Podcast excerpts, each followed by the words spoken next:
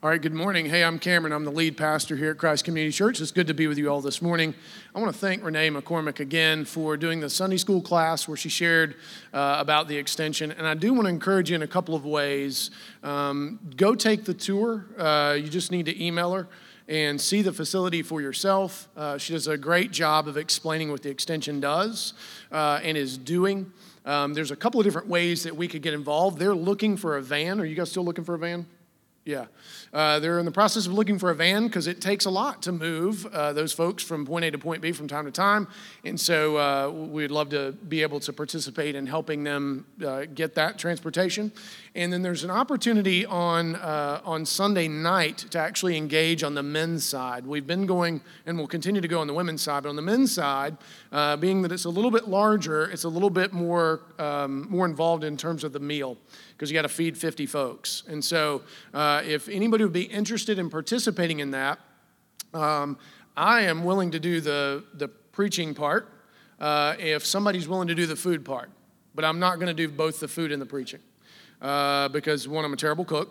And, uh, and two, I, that's just too much uh, on Sundays. So uh, I'd love to do it but I can't do it by myself. So we would need probably six to 10 folks who would be committed to doing that. I don't know what Sundays I have open, but, but uh, I'm sure Renee will let us know. And if you want to try to give it a go, I'm willing to do it. And so, um, and you know, those of you know my background, uh, you, you, know, it would be, be like getting the band back together. Um, and so, uh, so anyway, if you want to witness that for yourself up close and personal, we can do it there.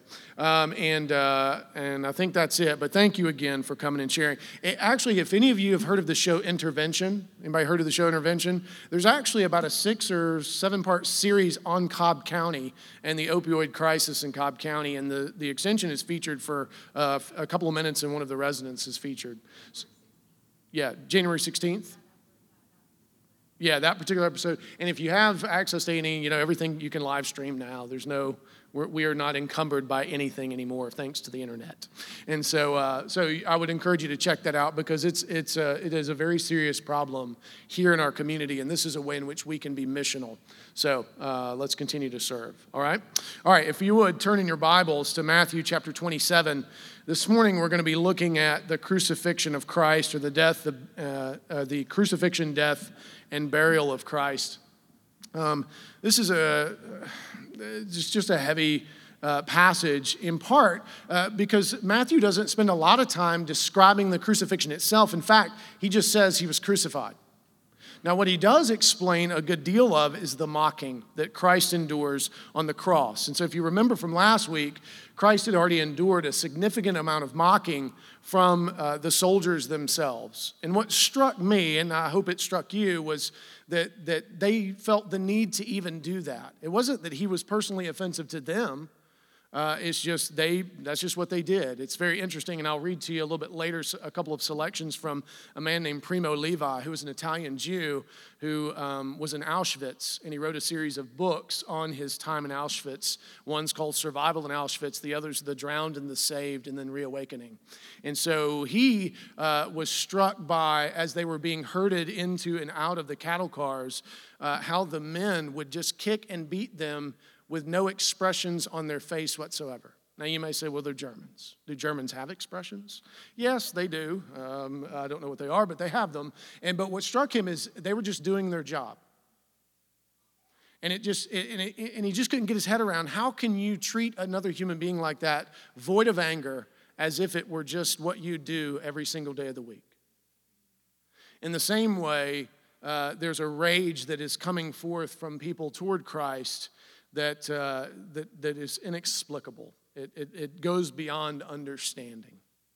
And what's beautiful about this passage is remember from last week when Judas came seeking atonement, and he came to the right place, if you remember, which is the chief priests and, and the temple itself. And remember what he was told see to it yourself. And remember, his conclusion was only one death could atone, and that was his own. And it didn't, unfortunately, and it doesn't for us either. And not only did, did the chief priest say, See to it for yourself, remember, Pilate also washed his hands and said, This isn't on me. This is on you. You see to it for yourselves. So everybody who is in charge, which is fascinating, continues to just pass the buck along as if they have no responsibility whatsoever. Does this sound familiar at all? Well, it, it happens, right? But what's beautiful is Jesus says, no, no, you cannot see to this for yourselves.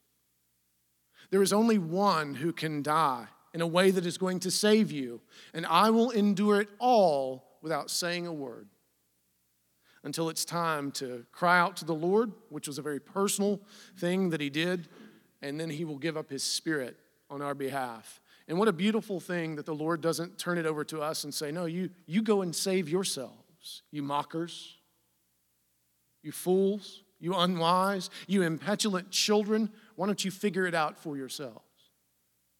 Now remember, it was the mockers and the unwise and the impetulant children that he died for. As we saw that even in the disciples previously, as they proved that they couldn't keep any of the things that they said they would do, and we don't either most of the time. And so, as we step into this, I want us to at least have a, a, a sense of the gravity of the situation. To quote uh, the, the former poet Vic Chesnutt, it's the gravity of the situation comes on us like a bit of new knowledge. May the crucifixion, may the death of Jesus, may the mocking that he endures land on us in a way, not so that we are so grieved by it all, but that we actually are, are, are made all the more filled with gratitude because of what he endured and the heights of what he buys for us as he ransoms us in the depths of his sorrow and woe. Now, the question that I have for you this morning is what are you willing to endure to save someone? I mean, what is it? How far are you willing to go to save someone? Which is an interesting question because if you were smart, you'd push back and say, uh, "But who? I don't want to. I don't want to just get casual around here. I want to just go dying for anybody." Right? Think about what they're doing at the extension.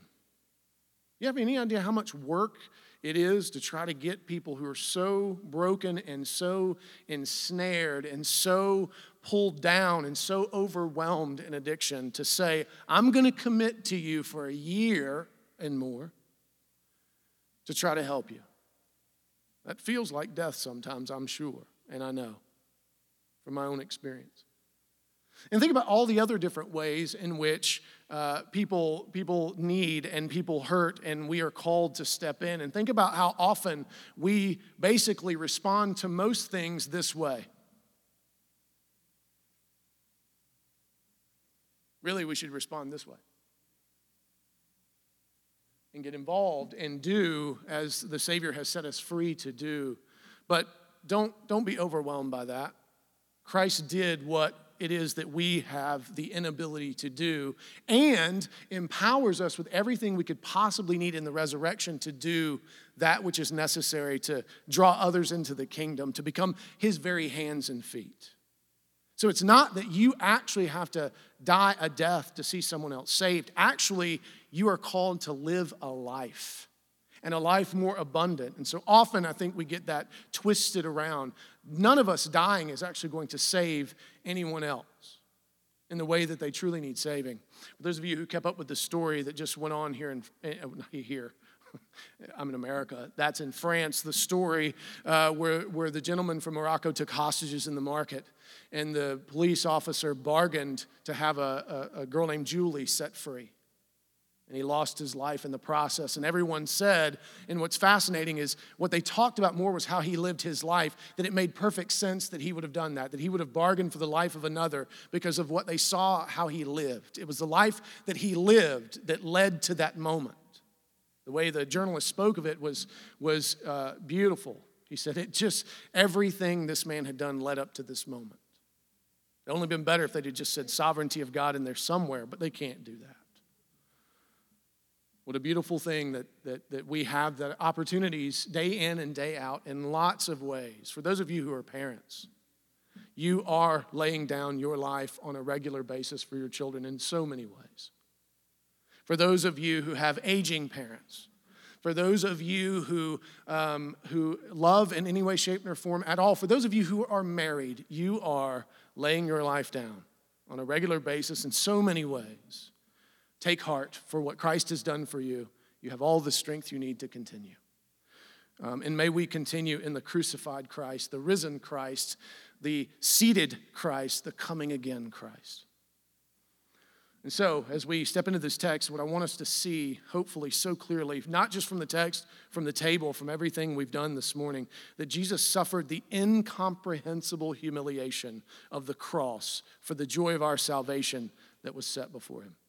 It's very important that we understand that at some level, apart from the Spirit, the, the cross, what happens is absolutely incomprehensible to us. We cannot get our head around it apart from the Spirit. Paul speaks of, uh, of, of this phenomenon. Actually, in Second Corinthians, he says, It is like there's a veil over your eyes, and unless the Spirit lifts it, you cannot begin to understand what Christ has done for you. So I'm going to pause and actually pray for us again because I think that we need. We need a, a, a fresh wind of the Spirit to help us understand the crucifixion. I, I would hate for us to go another Easter uh, and, and, just kind of kind of just go through the motions. So so I, if it's okay with you, I'm to do it anyway. But but uh, let's be in agreement. Uh, um, let's pray one more time. Father, as we approach this text, may we do so with uh, with trembling. May we do so with great humility. May we do so with awe and joy and gratitude. Thank you for the crucified Christ. Thank you for all that he endured that we could not. Thank you that he uh, died death in a way that we will never know if we are in him. And we would never know even outside of him. It is a completely unique death, only one of its kind, so that we would have life and life more abundant. May we walk in that today. May we grow in that because of what we see here. May we, though we will see the depths of Christ's sorrow to some measure, incomprehensible to us through a glass darkly, and yet revealed in the light of your Spirit, may we also see the heights of our atonement. May we, as we come to the table later this morning, taste it all the sweeter because of what we will hear here. In Christ's name, amen.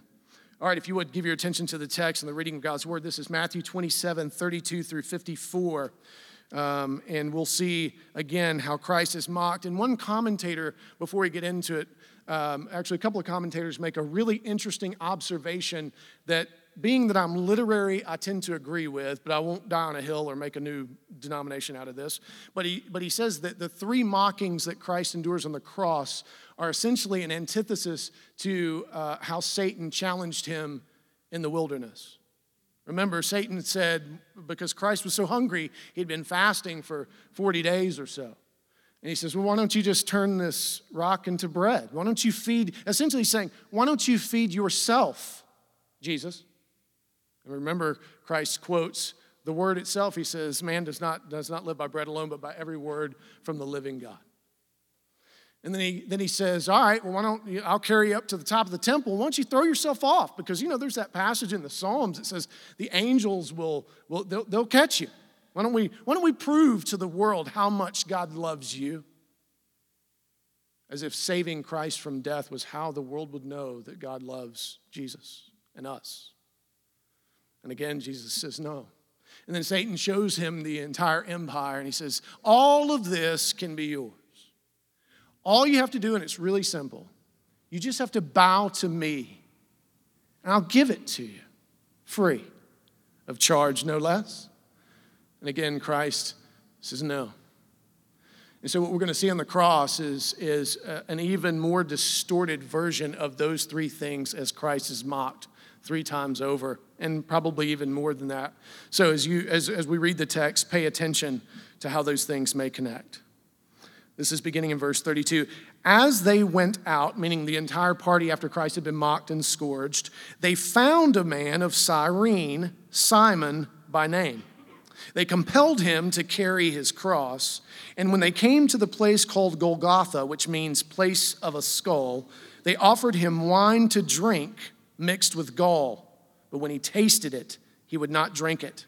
And when they had crucified him, they divided his garments among them by casting lots. Then they sat down and kept watch over him there. And over his head they had put the charge against him, which read, This is Jesus, the King of the Jews. Then two robbers were crucified with him, one on the right and one on the left. And those who passed by derided him, wagging their heads and saying, You who would destroy the temple and rebuild it in three days, save yourself. If you are the Son of God, come down from the cross. So also the chief priests with the scribes and elders mocked him, saying, He saved others, he cannot save himself. He is the King of Israel. Let him come down now from the cross, and we will believe him. He trusts in God. Let God deliver him now, if he desires him. For he did say, I am the Son of God. And the robbers who were crucified with him also reviled him in the same way. Now, from the sixth hour, there was darkness over the land until the ninth hour. And about the ninth hour, Jesus cried out with a loud voice, saying, Eli, Eli, lema sabachthani. That is, My God, my God, why have you forsaken me? Some of the bystanders, hearing it, said, This man is calling Elijah. And one of them at once ran and took a sponge, filled it with sour wine, and put it on a reed and gave it to him to drink. But the others said, Wait, let us see whether Elijah will come to save him. And Jesus cried out again, and with a loud voice, he yielded up his spirit. And behold, the curtain of the temple was torn in two from top to bottom, and the earth shook, and the rocks were split, and the tombs also were opened, and many bodies of the saints who had fallen asleep were raised. And coming out of the tombs after this resurrection, they went into the holy city and appeared to many. When the centurion and those who were with him, keeping watch over Jesus, saw the earth quake and what took place, they were filled with awe and said, Truly, this was the Son of God. All right. So that's a lot of text, and we're not going to be able to do every jot and tittle, but the main thing we want to focus on are the mockings and then what is uh, implied in, or what is declared in the tearing of the temple and the earthquake and the resurrection that comes. First thing we note is that uh, as, they're, as they're coming to the place of the skull, they grab someone in order to carry Jesus' crossbeam. Now remember, he was brutally beaten, so chances are he just couldn't carry it. It would have weighed a significant amount. And what's interesting is they know the man's name and where he's from, and that indicates that he becomes a believer. In fact, other members of his family are cited by Paul later on. So, what that tells us is, is the carrying of the cross drew Simon into the kingdom, Simon the Cyrene. And so, as they go on, the first thing that they do with Jesus is they offer him, which is actually according to a prophecy in Psalm 69, they offer him not narcotic laced wine, as sometimes is said, but with gall, which means, ever, ever heard the term bitter gall? Or you ever had your grandmother say, You just gall me to death? That's not a good thing, by the way. I don't know if you knew that or not. Um, but it means that it is sour. It means that it is, it tastes like bile. It means that it is sickening. And so here he is. You know, he, remember, he's been up all night and into the day. He's been tried, he's been beaten, he's been mocked, he has not been offered anything until now. And much like Satan in the wilderness, who says, just turn these stones into bread, provide for yourself. These people say, let us give you something which evidences what we think of you. How about some sour wine, you suffering man? Now, do you know it would have been like vinegar? Have you ever, when you're thirsty, do you ever think, I need me some vinegar? You, like Ron Burgundy, will decide that's a really bad decision on a hot day to drink vinegar or spoiled milk, either one. And so it's a bad idea because it doesn't quench thirst, actually makes it 9,000 times worse, and would have any sort of wounds, if you've ever dumped vinegar in a wound, would not have felt good at all. So they were not offering him anything he needed or anything as uh, a, a, sort of hospitable thing. It was further mocking. And according to uh, a prophecy in Psalm 22, they, they cast lots for his garments after they've crucified him, and now he's up on the cross. And the group of people who come by, they're wagging their heads and they say, Well, you thought you would tear the temple down. Why don't you climb down off the cross? crucified one, king of the Jews. Much in the same way, think about Satan taking him up to the temple and saying, If God loves you so much, cast yourself down and see if he doesn't save you. Christ will not climb down from the cross until it is finished. And what is the it? Our redemption, our atonement. And so, them suggesting that he end his own suffering to prove to them who he is will not be done. And then you have the chief priests who have mocked and mocked and mocked. They show up and they say, Oh, if God loves you so much, if he wants you, then why doesn't he save you? And probably in their minds was the time they asked for a sign. And remember, Jesus was rather sharp. He said, You wicked generation of Jonah, no sign will be given to you. It's already been given. You're, you're, you're not receiving anything further. I've already proven that I am the Christ. And so, yet again, he doesn't respond, just as when Satan says, I'll give you all of this if you just bow. In the same way, the chief priests just say, Look, if you'll just give in and do what we ask, we'll believe you. As if the creature can say to the creator what the terms of engagement are which is something we do all the time. It's fascinating. We've been talking about this a little bit as we've dealt with some folks who, um, who've just, just gotten sideways and they're, they're, they're in sin. And it's fascinating that they always want to dictate the rules of engagement.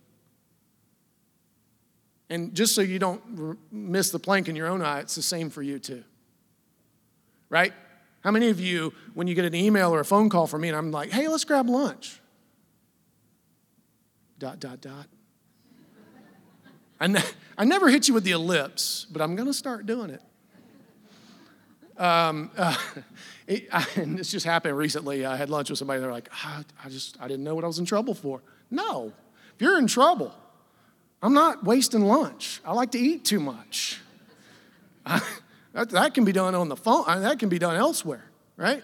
Uh, and I don't want to ruin a good meal.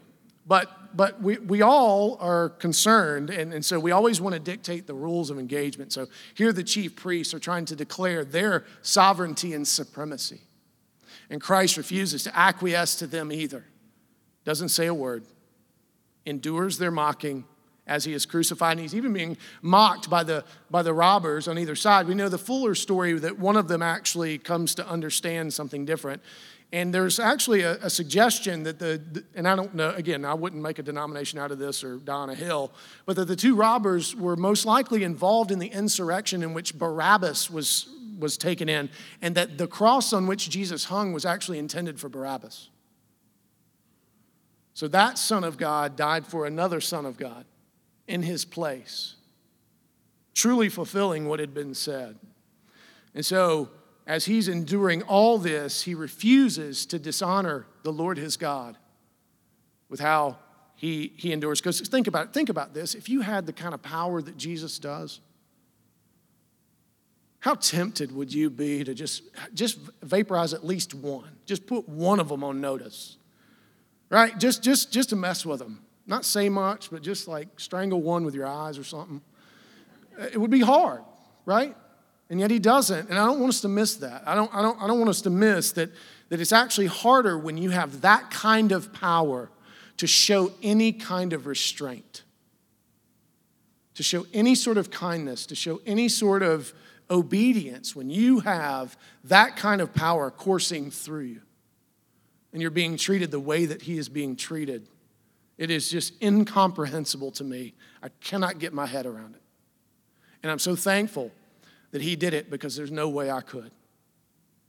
No way uh, in heaven nor hell could I do it. And so then we see as the mocking uh, res- is resolved in a sense, that darkness falls on the land. And, really, this is from about noon until 3 p.m. And now, this should call to mind for us the ninth plague in the Exodus. Remember, the ninth plague is that darkness falls on Egypt, and it is so dark you can feel it. It's thick. And what it actually indicates is the presence of God's, God's wrath is coming. Because remember what the 10th plague is.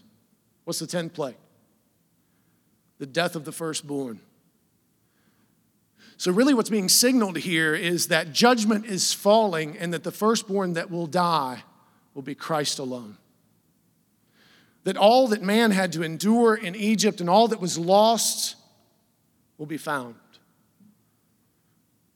And that the stroke will fall upon God's Son Himself and no one else who, is, who has faith in Him alone.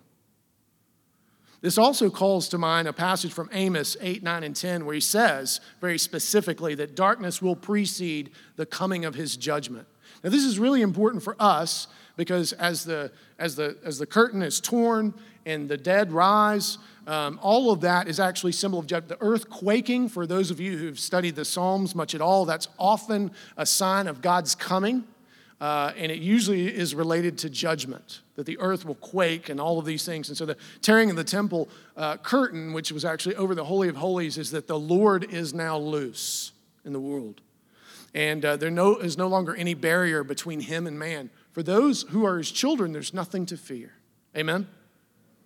That God would want to dwell with us is a good thing. But for those who have hated him, who have mocked him, who have said he doesn't exist, who have declared themselves God over him, it's a tough day. And we need to be cognizant of that, as Spurgeon so often says. We should never speak of the judgment of another without tears in our eyes. And that anyone would suffer it should bother us, grieve us to the core. We should never dance at anyone's funeral. And so, there is judgment coming. And that judgment is the stroke that falls on our sin, that falls on Christ Himself. So it's really important that you recognize that in terms of your eternity, if you are in Christ, judgment has been rendered. Now, you may say, well, isn't there some other kind of judgment coming? Well, you better hope not in reference to eternality. You better hope that that's sealed and that's a done deal. Now, the further judgment will be the works that we do between the now and the not yet, which we've talked about in here before. So, what you do in this life actually does matter right? 1 Corinthians 3 makes it very clear. What you build upon the foundation, which is Christ, it, it needs to be precious stones that can survive the refiner's fire. If you do haywood and stubble, it's going to be burned up. But what does it say? Which is so comforting. But you will be saved from the fire. You remember Revelation 19 that the beauty of the bride, which is the church descending, is she is clothed in the righteousness of the saints. So let us beautify her daily with how we live. And you may say, well, if you just give me a list of maybe, maybe the top five, maybe some gold, maybe some silver, some copper, beryllium, you know, I'll do those things. It doesn't work like that. Because even the finest of things can be turned into haywood and stubble. But do remember how you live matters, not that you will lose your salvation but that how you live matters in the display of the glory of God, that it is about life and life more abundant. And that means something for the end. It means something in the new heavens and the new earth. Would that we would live in that way. Now, when Christ cries out the words, My God, my God, why have you forsaken me? Tons and tons of ink have been spilled trying to get our head around that. Is he, is he just merely quoting Psalm 22 1 so that everybody would know of the good things that come after in that psalm, right? How the psalm resolves to, to let people know this is not the end. That's not a bad thing, but, but I don't think this is a theatrical effect. I don't think this is just a, a quotation per se. Now, we do know that the word was, was written firm upon Christ because he was the word and he would have spoken it, which is actually telling for us in his darkest moment that the thing that he speaks is God's word. Is that true of you? Is that true of me? Do we have it enough in our hearts that when we need it the most, we can speak it? How many situations turn us into pagans like that? And so, he has the word fast upon his lips, but even more important, is I think that we recognize that He is speaking something that you cannot, I cannot begin to or ever will be able to comprehend. You will never, ever be able to say, My God, my God, why have you forsaken me because of what Christ has done? We, it is a language that we do not understand. And I do want to read to you a couple things uh, from Primo Levi's Survival in Auschwitz, um, eh, because he speaks to something that I think is, is similar to this. Um, when he first um, comes into the camp, uh, it begins to dawn on him uh, the gravity of the situation. And listen to this first statement that he makes. He says, For the first time, we became aware that our language lacks words to express this offense, the demolition of man. So, what did he just say? He just said, We don't have the words to describe what's happening here in Auschwitz and all throughout Birkenau and otherwise. We, we don't even know how to comprehend the complete destruction of man. In the same way, we don't have the words to comprehend the humiliation of Christ because the words don't mean anything to us because we'll never experience it, and amen. That we would never know the forsakenness of the Lord our God, that we would never know that dark and haunting and cold um, divorce from the Lord our God. Later on, after they've been in, in the camp for some years, and, and the situation is just brutal. In fact, the Russians are on their way. Um, and, and so they fully expect to be liquidated. What a term. Think about how, in reference to a human being, to use the term liquidate. What ends up happening actually is the Germans flee and just leave them to die. Most of them have typhoid and dysentery. The conditions are beyond horrific in the camp. They didn't leave them with any food, um, and they are, they are basically awaiting death, dying one by one. This is what he says about this. He says, Just as our hunger is not that feeling of missing a meal, so our way of being cold has need of a new word. We say hunger, we say tiredness, fear, pain, we say winter. They are different things. They are free words created and used by free men who lived in comfort and suffering in their homes. If the Lagers, which is a term for the prison camps, had lasted longer, a new, harsh language would have been born. And only this language could express what it means to toil the whole day in the wind with temperature below freezing, wearing only a shirt, underpants, cloth jacket, and trousers, and in one's body, nothing but weakness, hunger, and knowledge of the end drawing near. So, what he's saying there is there is not, when we say, uh, oh, yeah, I understand suffering. No, no, no. No, that, that's a, that, the, the, we may use similar terms, but there really is a necessity for a different level of terminology in the same way. When you read Christ say, My God, my God, why have you forsaken me? In great humility, you need to know there's no possible way for you to understand it.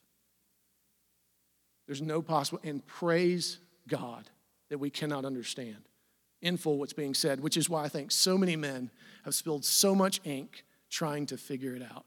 When in essence, what we should do is bow and give thanks before its humbling reality. So God receives Christ's Spirit, and judgment has fallen. The, the temple curtain is torn, an earthquake has happened. You've got uh, saints risen from the dead in sign of judgment. And all of this signals to those who are in Christ that the new covenant is dawning. Ezekiel 37 speaks to this that part of the evidence of the new covenant would be the resurrection. So the resurrection already begins for some. Listen at what uh, Herman Ridderbos, Dutch theologian, says about this section. He says, The kingship of Christ must be affirmed even in his cross. It is as the king of the Jews that he must be crucified and die. In the mocking words of men, God maintains the truth. Let me say that again. Because some of you speak mocking words. Some of you don't mean it, but you do. There are times that I do, and I wish someone would call me out. But in the mocking words of men, God maintains the truth. And it is not in spite of the cross that he is king, for rather it is because of the cross. For it is through the cross that he has made his people his own and that he rules over them. It is through the cross that he has made satisfaction for his own. So I want to ask you this question, and it's worth your time this Lord's Day Sabbath. Do you appreciate the depths of Christ's suffering on the cross for you? Now, if you're smart, you'd fire back and go, Ain't no way. I can't even begin. That's a good answer. So you can skip that question for the rest of the day. But you're going to need to come back to it because you're going to forget. You're going to forget the answer sometimes. But the second question is even more important, and one I think you can begin to comprehend and worth thinking about. For those of you who are in small groups, this is a good question to talk about. These aren't yes no questions, as it turns out, and it's a way for us to get to know each other better. Do you appreciate the heights of the atonement purchased by his crucifixion for you? See, the crucifixion is not just all sorrow and, and, and, and gravity and weight, it is the lightening of a tremendous burden. It is actually that which should cause us to celebrate. What a gift that we get to have the Lord's table this morning. And so, do you appreciate what Christ has done for you? Do you take the time to meditate on and cultivate a deeper understanding of what it is that what does it mean to live life more abundant? Sometimes I think we, we and, and I've seen myself do it, I've seen you do it. You go, what does it mean to have life more abundant? Squirrel. Right? Loyola of Chicago? Um, we, we, we're so distracted so easily, and it is a tough question. It really is. And it means so, so much to us, and yet we spend so little time really wrestling with it. And even more, do you pray and say, Lord, would you show me how to have life more abundant? Would you help me in this and not think you're just going to pray it once, but something that we should persist in and demand actually, because that is what we were promised. If you would turn back to the text and let's see Jesus buried in the risk of the faithful. Picking it up in verse 55. There were also many women there, looking on from a distance, who had followed Jesus from Galilee, ministering to him, among whom were Mary Magdalene and Mary, the mother of James and Joseph, and the mother of the sons of Zebedee. When it was evening, there came a rich man from Arimathea named Joseph, who also was a disciple of Jesus. He went to Pilate and asked for the body of Jesus. Then Pilate ordered it to be given to him, and Joseph took the body, wrapped it in a clean linen shroud, and laid it in his own new tomb, which he had cut in the rock. And he rolled a great stone to the entrance of the tomb, and he went away. Mary Magdalene and the other Mary was there, sitting opposite the tomb. Now, what we see here is a group of people who are actually willing to risk it all to be near to Jesus because he said he would rise again. They took his promise seriously. You need to understand for women to be involved at all in this time that was so heavily, oppressively patriarchal in the worst sense of the word was a great risk to them because if he rises from the dead, if his body disappears and they're the ones seen near the tomb, Who's going to pay for that? And if you think Rome is rough on men, how do you think it treats its women, especially the women that need to be liquidated? So they were taking a great risk to be near this at all. In fact, amazingly, Joseph of Arimathea, he too takes a tremendous risk. He's rich. Why does he need to be near any of this? He could very easily do what I said we so often do, which is just put his hands over his eyes and let it be. What does it matter? If Jesus is going to raise from the dead, who cares what tomb it comes from? Why risk it? Because again, if that body disappears and it was Joseph's tomb in which it lay, who are they coming for? Him. He will answer. And if you think they're going to be kinder to him than they were to Jesus, you don't understand Rome. And so, these folks are willing to participate at great risk in the story. And it's part of God's sovereign continuing to make sure a remnant is always present and there to make sure that the gospel story continues to go forward. That they would risk everything to just get a glimpse of the risen Christ. They show greater faith than the disciples who will be scattered and will be hiding instead of present at the tomb, waiting for the arrival of their king. And so, we see here that to be a woman is not a bad thing. To be rich is not a bad thing. To be faithful is the most important thing. Listen to what J.C. Ryle says about this portion of the text. He says, This fact is full of comfort and encouragement. It shows us that there are some quiet souls on the earth who know the Lord and the Lord knows them, and yet they are little known by the church. It shows us that there are diversities of gifts among Christ's people. There are some who glorify Christ passively, and some who glorify him actively. There are some whose vocation it is to build the church and fill a public place. And there are some who only come forward, like Joseph, in times of special need. But each and all are led by one Spirit and each and all glorify God in their several ways. See, every single one of us is gifted. Every single one of us has the opportunity to glorify God in the way that He has gifted us. The question is, are you doing it? So often, I think we, we think way too much of ourselves. Like we're worried that God's going to send us to China. He don't need you messing up what He's got going on in China. He'll use you right here, Cobb County. You mess, you can mess up what's going on right here. And so don't think so much of yourself that you're afraid to use your gift. In fact, I, will quote Francis Schaeffer again. Some of you are not using your gift because, I, well, if I can't do it perfect, if I don't, I don't have everything together, then I, I can't do anything. Well, when's that coming? When's that day supposed to dawn? It won't. And, and, and two, we as church leaders have to be careful that we don't seem to insinuate that if you don't have everything together, you can't do anything. Now, it, it's slightly disconcerting that most people think they are called to teach. Mm, James said, Not many of you should be called to teach. And trust me, I know this firsthand. You're going to get in trouble for some of the things you say. Better that you not open your mouth and prove what you're not. Instead, use the gift you've been given. In so many ways, everyone's gifted, every one of us can serve. And it's not that you've got to do something specifically in the local church, you can do it out in the world.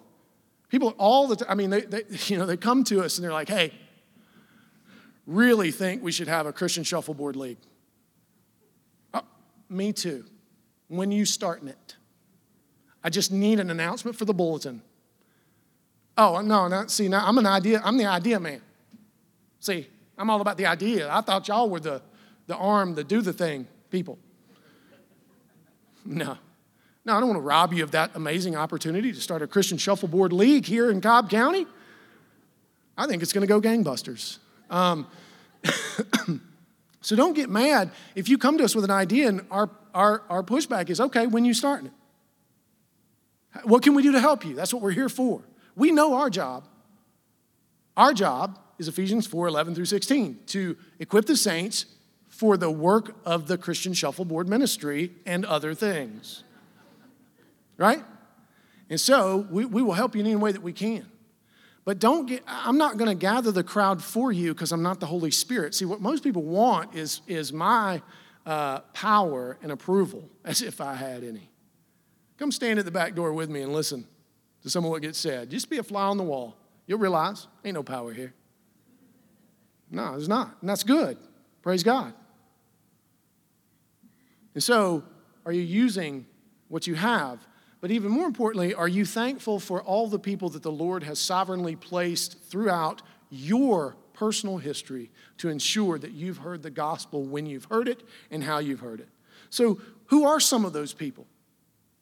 Who are some of the faithful people who all along the way have ensured in God's sovereignty that you'd hear the gospel? That could be family members, neighbors, co-workers. You know, for me, it's a lady that I call Mama Gwen, uh, who I worked with. In fact, she's personally responsible for me and Susan being married. Uh, so she, she blessed me. I can't tell you how much. And Mama Gwen every day would share the gospel with me. And, and, and as mean as I could be to her, she'd laugh and, you know, say all that stuff. And, and, and she, but she stayed faithful, right? And she didn't know who Calvin was, which I can't hold that against her. She didn't know who Luther was, and I can't hold that against her. She didn't know who Piper, any of these people. She didn't care about all that. She knew Jesus. And that's all that mattered to her. And she wanted me to know Jesus. And she has the opportunity to know that she has fruit, not only here, but in eternity as a result of her efforts. And there's many other people as well. The guy that I worked for was paralyzed from the neck down. He was a Christian, and I watched him. Same thing. The Lord was gracious. So take time to think about it. And if those people are still somewhere where you can reach them, just send them a thank you card. Let them know what they've meant to you, no matter how small it is, no matter what role they've played. What an amazing thing for them to be able to know how much they've meant to you. Um, and, and what a beautiful thing in doing that to encourage them. And then I would ask you, what are some of the ways that you're being faithful to make sure that coming generations will hear this story? A lot of stuff to be done to make sure it happens at lots of different levels. And so, where are you applying it, and how are you thinking about it, and how you interact with people? Turn back to the text and let's look at Jesus buried part two, where we see the distrust of the faithless. This is verses 62 through 66. The next day, that is, after the day of preparation, the chief priests and the Pharisees gathered before Pilate and said, Sir, we remember how that impostor said while he was still alive, After three days I will rise. Therefore, order the tomb to be made secure until the third day, lest his disciples go and steal him away, and tell the people he has risen from the dead. And the last fraud will be worse than the first. Pilate said to them, You have a guard you have soldiers. Go make it as secure as you can. So they went and they made the tomb secure by sealing the stone and setting a guard. So what we see here is, is that the, the chief priests recognize that if, if Jesus somehow rises, if he disappears, if anybody thinks he's risen, that's going to be way worse than the crucifixion. Dying for people is one thing. But rising from the dead is to be, is to be declared not guilty by God Himself. That is power that no man has come up with so far. And so they are deeply worried about it. But notice Pilate, he don't want anything more to do with this. He says, Go see to it for yourselves. You got guards, you, you do it. I'm tired of this. And they do. They go and they set a guard and they do everything they can. But, as we will see next week on Easter, it was not enough. Listen to what John Chrysostom says Behold, both a seal a stone, and a watch, and they were not able to hold him. So, what parts of the story of the person and work of Christ do you struggle to trust? What part do you struggle to trust? And then, what are you doing to invest in a deeper understanding of what you struggle to trust? Because if you're just struggling, eh, it's not really a struggle if you're not putting anything into it, is it? And so, what are you doing to engage it? So many that say, I don't believe in this stuff. Okay, how much you put into it? Mm, 37 seconds, maybe, a couple thoughts. Read a blog, read a blog. Yeah, that guy, uh, the, whatever neo atheist, I don't know. Went to a debate. Now, they ain't putting nothing into something that is as eternally significant as this. It deserves way more from us, especially you who are already Christians. It deserves a whole lot more from you because it is for you to live life more abundant because you've been delivered from death by the crucified one. So, what do we learn from Matthew 27 32 through 66? It teaches us three things. Christ suffered that we could not, what we could not bear to suffer in order to redeem us. For the joy that was set before him, he suffered the crucifixion and the mocking. Two, that God sovereignly ensures that there are faithful people uh, so that the gospel will go forth. You are here today, so many of you, because of faithful people who all along the way uh, risked to make sure you could hear. Think about what a risk it is to even share the gospel with someone at work. We're so worried about ourselves and, and how people, what people think about us, and yet there are people who don't care about what you think about them, they care what you think about Jesus. Uh, so that you will know him. And then the distrust of the faithless cannot prevent the power of the resurrection. And amen try as hard as we might. We've been trying to stamp out Christianity for a long, long time. They've been trying to put it to death for a long time. Now, every time they do, the blood of the martyrs actually is the soil and seedbed of the church, as it was in the crucifixion and will continue to be so. We have nothing to fear in Christ alone. So, knowing that and thinking that through, let us come to the table this morning with great joy um, because of the life that Christ has purchased for us because of the gift that He has given to us. If the elders would go ahead and come forward. Let us remember what we read not so long ago and what was the last Passover and the first Lord's Supper, how Christ made it so clear to them that this is not the end. And he even told them, he said, Look, you're going to be struck as uh, I'm going to be struck and you're going to be scattered, but that is not the end. You are going to fail to watch and pray, but that is not the end. I'm going to be crucified, and that will not be the end, but the beginning. The beginning of the new covenant in my broken body and spilled blood for you. And he said, And I want you to be able to have something. I want you to be able to, as often as you remember me, to be able to recognize that, that there's something so basic in all of this and yet something so profound. And he grabbed bread and he took it and he said, This, this is my body and it is broken for you.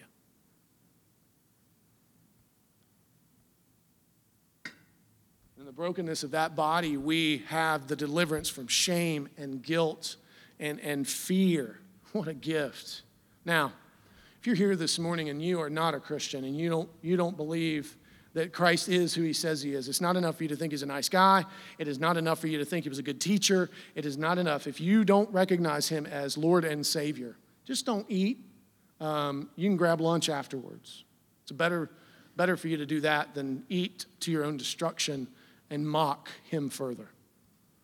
But uh, if you know that Christ is your Savior, if you are forgiving as you have been forgiven, if you recognize that it is Christ alone, through God's grace alone, by faith alone, that you are, in fact, a son or daughter of the Most High God, you are welcome to eat this morning, knowing that you will be nourished in the broken body of Christ, that you will be uh, nourished in life more abundant. So, when you receive the bread, if you would hold it, and uh, we'll take together as family, but I want you to think about the gift, the gift that Christ has given in his broken body. Let's pray.